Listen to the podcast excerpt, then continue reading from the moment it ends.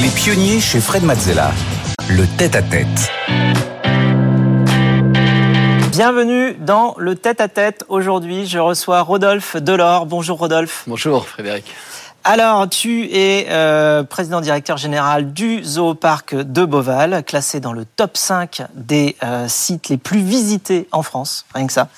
Euh, c'est le parc animalier préféré des Français, le zoo de tous les records, 2 millions de visiteurs par an, 37 000 animaux, 600 espèces, 45 hectares, un dôme géant, la plus grande volière d'Europe, un téléphérique à 42 mètres au-dessus des lions et des éléphants.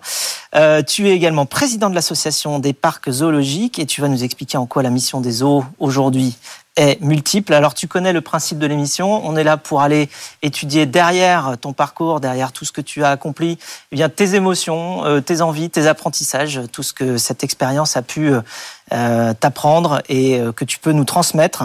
On aura quelques interventions et illustrations de Stéphanie qui viendra mettre en, avant quelques aspects justement de ton parcours et de celui du, zoo.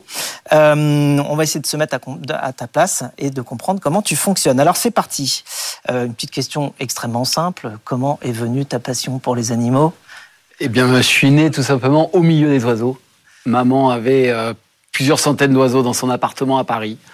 Un jour, elle cherché un endroit pour installer ses oiseaux à la campagne, mais bien avant, je suis né au milieu de ces oiseaux et un jour, ma mère euh, m'a même euh, demandé si je pouvais aller dormir dans la chambre de ma sœur pour mettre des oiseaux dans ma chambre. D'accord. Tout simplement. Donc ma passion vient. Mais tu leur en as pas voulu aux non, oiseaux? non, non, au contraire. Tu, tu je, je suis très reconnaissant. D'accord. Donc tu avais donc ta mère qui était passionnée de d'oiseaux. Ton mm. père, il était Il était magicien. Magicien. Ouais. Mes, mes parents viennent du showbiz. Ma, ma, mère présentait des spectacles de musicaux, présentait Brassens, Brel et bien d'autres. Elle a fait le conservatoire de Paris. Et mon père était magi magicien sous nom de Jacques Delors. Et tu as préféré donc euh, les animaux à la magie, quoique tu fais un peu de la magie aujourd'hui? Je fais peut-être un peu de magie, mais j'étais plus passionné par les animaux que par la prédigitation.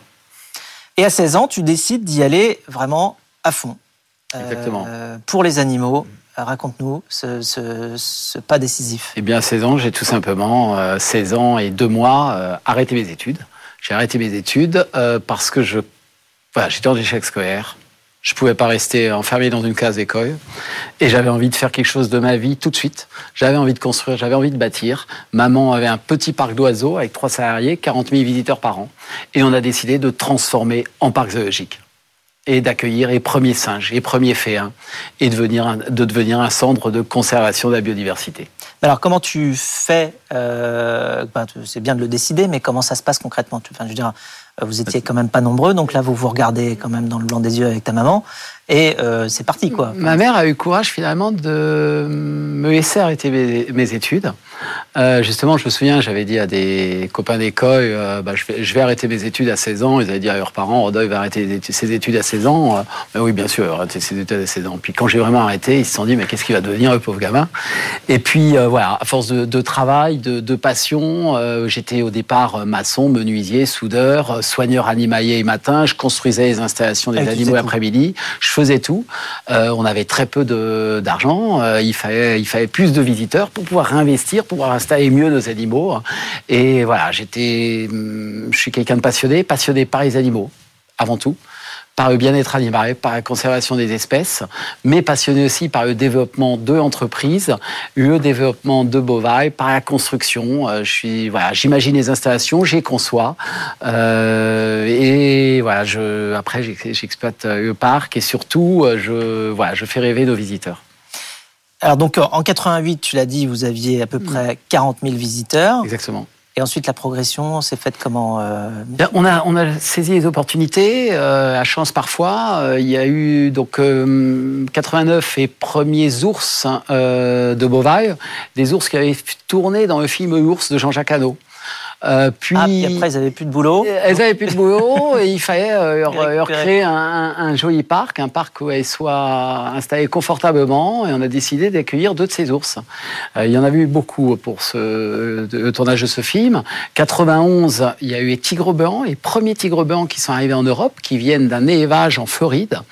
Euh, puis il y a eu 2008 la création de notre premier hôtel où on a créé la destination à part entière, destination court séjour, et ça a été vraiment un tournant changement dans la, Ça, c'est un vrai changement, parce qu'entre euh, un zoo où on peut venir à la journée et euh, une destination où on peut venir deux jours ou trois jours, parce que justement, il y a, il y a beaucoup plus à voir, ça, ça change complètement la dynamique de, de l'endroit ouais, À partir de 2008, on a créé à destination en créant notre premier complexe hôtelier. Un petit peu contre l'avis de tout le monde, euh, des banquiers, euh, des comptables, des experts comptables euh, et aussi des études euh, du département ou de la région qui avaient des études qui, disaient qu'un hôtel ne pouvait pas être rentable à Saint-Aignan. Et eh bien on a dit on va le faire parce qu'on a déjà à l'époque on avait 400 000 visiteurs à peu près.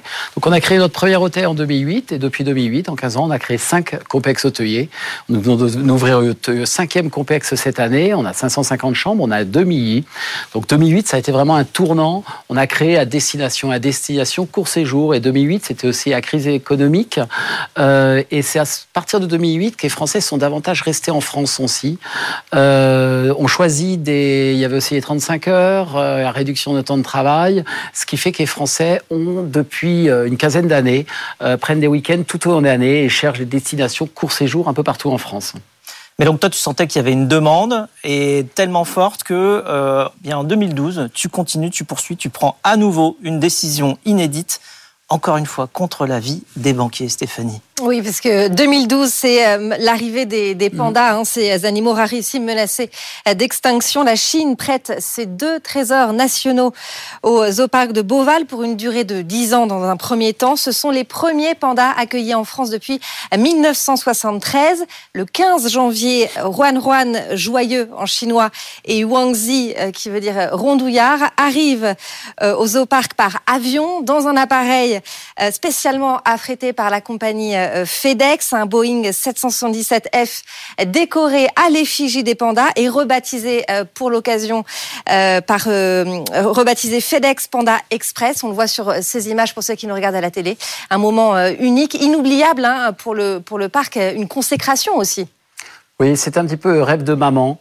Euh, de présenter au public français ces trésors nationaux chinois, mais aussi ce symbole de, ce symbole de paix et d'amitié pour, pour les Chinois, mais aussi ce symbole des animaux menacés, des animaux en voie de disparition.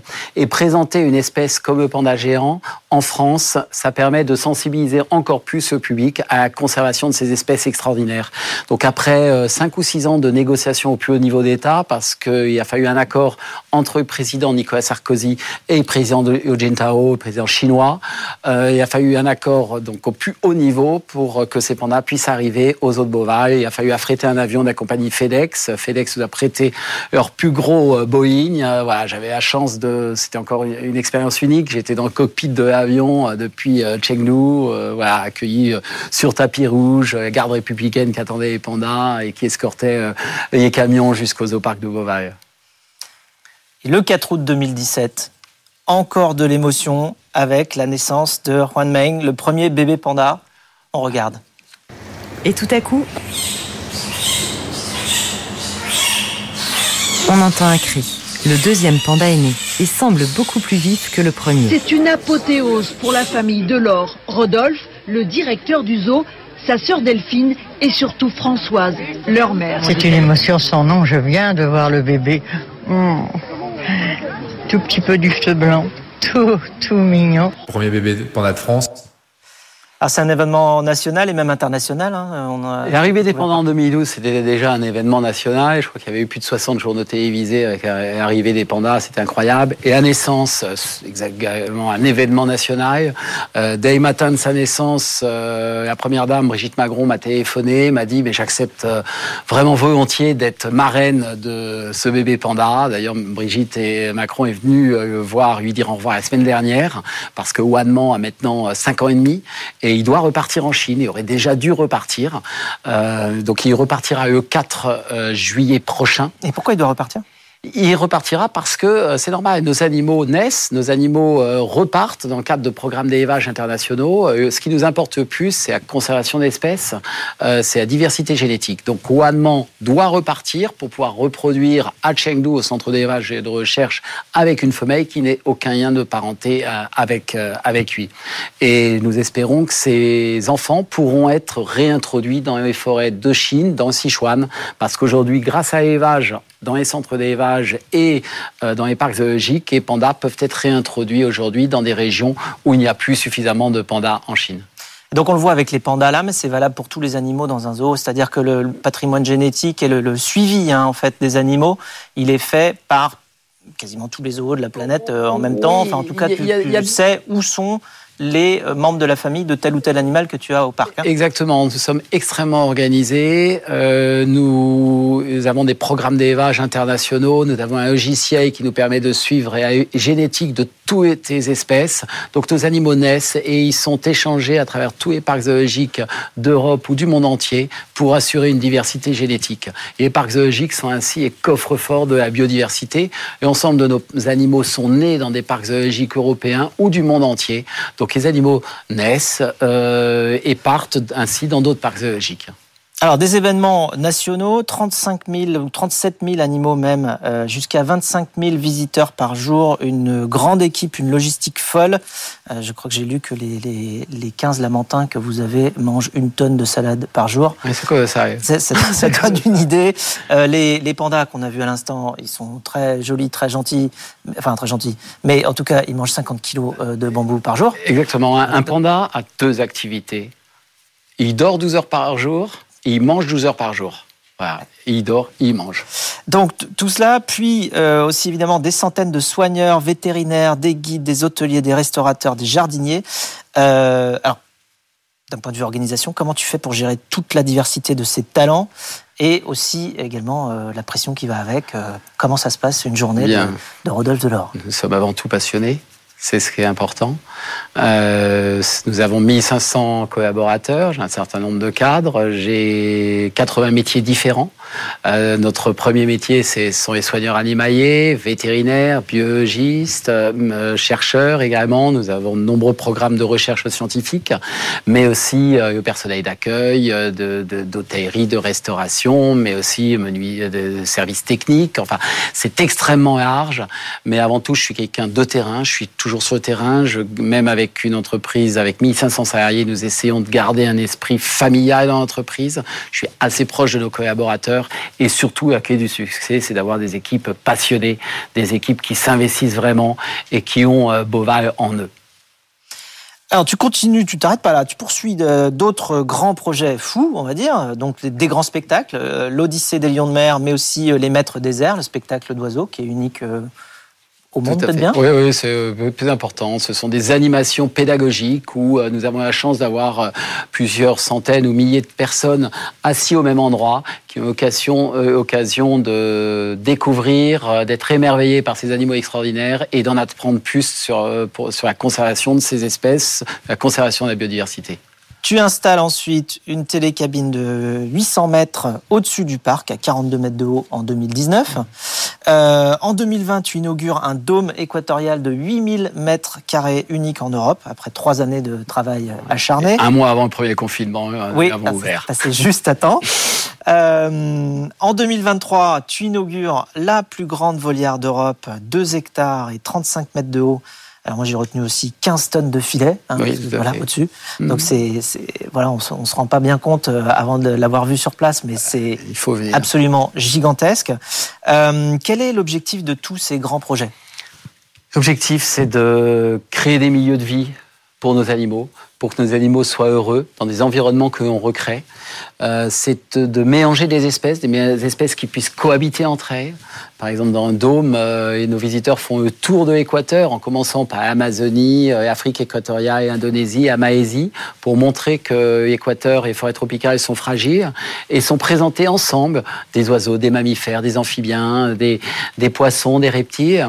dont on recrée des milieux de vie pour également sensibiliser le public à la conservation de la biodiversité, à la conservation de ces espèces, et aussi, et bien sûr, faire rêver euh, notre public le temps d'un week-end. Euh, c'est à travers l'émotion qu'on peut apprendre à conserver ces espèces extraordinaires. Et le parc zoologique, c'est souvent le premier voyage pour les enfants, parfois souvent urbains, déconnectés du monde sauvage. Donc c'est en visitant nos établissements, à travers l'émotion, qu'on peut les apprendre à protéger ces espèces. Donc l'émotion, c'est une des missions du zoo, c'est clairement affiché. Quelles sont les autres missions du zoo euh? Il y a quatre ou cinq grandes missions euh, concernant les parcs zoologiques, euh, éducation du public à travers émotion que l'on procure euh, à travers lorsque ces familles, ces enfants viennent découvrir les amantins et pandas, euh, apprendre ainsi à les protéger à travers cette, cette, cette émotion que l'on procure. Les parcs zoologiques sont aussi des conservatoires d'espèces, des conservatoires génétiques. Euh, nos animaux sont tous nés en parc zoologique. Nous sommes un peu et, en quelque sorte les coffres-forts de la biodiversité. Les parcs zoologiques sont également des lieux de recherche scientifique, toujours au profit de la conservation, d'en apprendre plus sur ces espèces, comment mieux les protéger dans le milieu naturel. Et les parcs zoologiques sont aussi parmi les premiers financeurs de la conservation in situ. Tous unis, euh, les parcs zoologiques du monde entier euh, financent pour plus de 350 à 400 millions de dollars chaque année de programmes de conservation sur le terrain. Nous, par exemple, nous avons 20 personnes au Congo. Nous gérons, nous avons repris un centre de conservation et de recherche de 3500 hectares au Congo, un centre de conservation, de recherche, d'éducation auprès de la population locale et là-bas également des missions de conservation partout sur la planète, justement, Stéphanie. Effectivement, en 2009, vous créez Boval Nature, une association à but non lucratif reconnue d'utilité euh, publique. Elle soutient 12 programmes de recherche, 56 programmes de conservation pour préserver la, biodiversité, les écosystèmes qui s'effondrent, les animaux menacés d'extinction, la déforestation. Depuis 2020, le Zooparc s'engage à verser 1% de son chiffre d'affaires euh, chaque année à l'association et des actions sont menées dans le monde entier, comme la réintroduction des condors dans les Andes, la protection du tamarin pinché en Colombie euh, et du chimpanzé sauvage en République du Congo, vous en avez parlé, la réintroduction de gorilles nés à Boval au Gabon ou encore euh, le suivi et la, protection, des euh, orang-outans en Malaisie. Les visiteurs peuvent aussi parrainer les animaux de, de Boval. Le panda Wandoudou est la filleule de Kylian Mbappé et à l'heure actuelle, c'est le panda roux Inès qui est le plus parrainé. Oui, tout à fait. Petit pandarou, qui est euh, un animal absolument euh, extraordinaire, euh, attire vraiment l'attention du public et le premier animal parrainé. En effet, donc Bovail euh, finance une partie de Bovail Nature. Bovail Nature, c'est 3 millions 300 000 euros cette année en 2023 qui vont directement sur le terrain. Nous sommes financés donc par le zooparc de Bovail, comme je viens de dire, mais aussi par des particuliers qui peuvent parrainer un animal et cet argent va sur le terrain, ou par des entreprises au titre du mécénat d'entreprise euh, nous financent et ça va euh, sur le terrain. Nous avons des équipes notamment au Congo. Euh, mais nous finançons de nombreux programmes. J'étais récemment au Brésil, par exemple, le tatou géant euh, qui disparaît dans le Pantana et dans l'indifférence la plus totale. Mais ce tatou, s'il disparaît, euh, c'est 50 espèces derrière qui seraient menacées parce que tous les deux, trois jours, il crée un nouveau terrier. Ce terrier est colonisé par d'autres espèces. Donc c'est pour ça qu'une espèce qui disparaît, c'est beaucoup d'espèces derrière qui risquent de disparaître. Et beaucoup de programmes de conservation sont financés par des privés et par des parcs zoologiques. Alors, tu as voyagé partout, quasiment. J'aime beaucoup voyager, j'aime beaucoup aller voir les animaux dans le milieu naturel, j'aime beaucoup aller voir des confrères, j'aime beaucoup aller voir des programmes de conservation aussi, un peu partout, en Amazonie ou euh, en Afrique. Tu as vu euh, quasiment tous les animaux du monde. Euh, on ne verra jamais tous les animaux du monde, heureusement. Pas, tous, mais une bonne partie. alors justement, sans faire une liste sans fin, parce que malheureusement elle est assez longue, quelles sont les espèces et les lieux qui te semblent les plus urgents à protéger euh, aujourd'hui Beaucoup de régions d'Afrique, beaucoup de régions euh, d'Indonésie, de, Malaisie, euh, les orang-outans en Indonésie, en Malaisie. Euh, au Brésil, nous travaillons sur la conservation des tamanoirs, des fourmiliers géants, qui sont 20% de la population actuellement est écrasée chaque année par les camions sur les routes. Donc il est urgent de protéger cette espèce. Donc nous travaillons avec des, des scientifiques sur place qui sont en train d'étudier comment, avec le gouvernement brésilien, comment protéger le tamanoir en créant des, tunnels sous les routes, en créant des corridors pour que les tamanoirs puissent traverser, éviter les plantations euh, de soja notamment.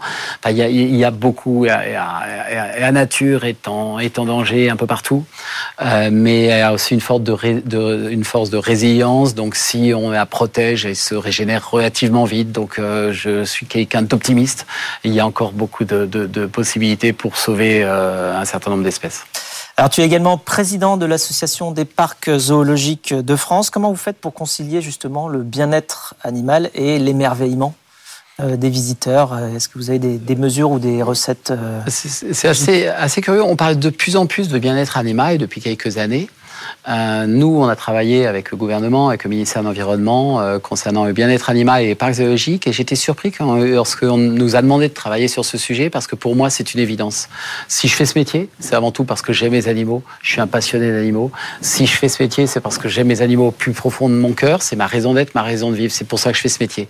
Donc, bien avant qu'on en parle, nous, nous travaillons avant tout pour que nos animaux soient heureux dans un environnement que l'on recrée. Alors oui, c'est un environnement artificiel, mais un environnement qu'on recrée, où nos animaux sont protégés et où on amène tout ce qu'il faut pour nos animaux. Parce que vous savez, dans la nature, la nature n'est pas n'est pas un jardin d'Éden. La nature est cruelle, la nature est difficile.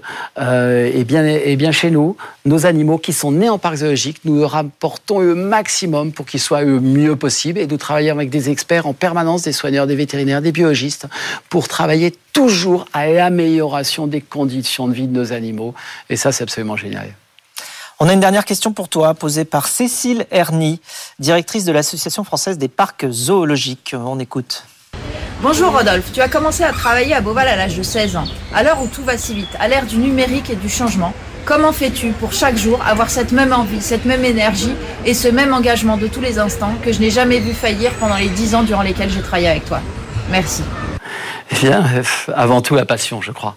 La passion des animaux, et la passion de développer euh, mais aussi la passion d'aller vite pour protéger ces espèces extraordinaires. Euh, la déforestation, le réchauffement climatique, la désertification, tout va extrêmement vite. Eh bien, il faut aller plus vite encore pour protéger ces espèces avant qu'elles disparaissent. Les parcs zoologiques ont participé au sauvetage de plusieurs espèces et nous pouvons en sauver beaucoup d'autres. Je n'ai pas la prétention, attention, de, penser, de dire que les parcs zoologiques vont sauver la planète à eux seuls. Non, mais les parcs zoologiques sont des maillons de la conservation. Alors tous ensemble, avec les grandes ONG, avec lesquelles nous travaillons, avec les associations, tous ensemble, nous pouvons toujours faire mieux, aller encore plus vite pour protéger ces animaux extraordinaires, la biodiversité et notre environnement. Alors la bonne nouvelle pour la fin, on l'a dit, mais on le redit, tout le monde peut parrainer un animal euh, de Beauval. Et 100% euh, de l'argent des parrainages va à la conservation sur le terrain. Donc euh, tous nos auditeurs peuvent tout de suite même aller voir quel animal parrainer, le pandarou ou un autre, évidemment. Et bien ce sera l'action de la fin? Parrainer un animal euh, et leur apporter, apporter aux animaux toute la passion qu'ils méritent euh, et puis euh, aller faire un tour justement à Beauval pour les voir en vrai, se sensibiliser et avoir toute l'émotion qui nous envahit quand on, quand on voit évidemment toute la beauté et la diversité de, de ce monde animal. Merci beaucoup Rodolphe. Merci Fred pour l'invitation. À bientôt et quant à nous, on se retrouve tout de suite pour le pitch.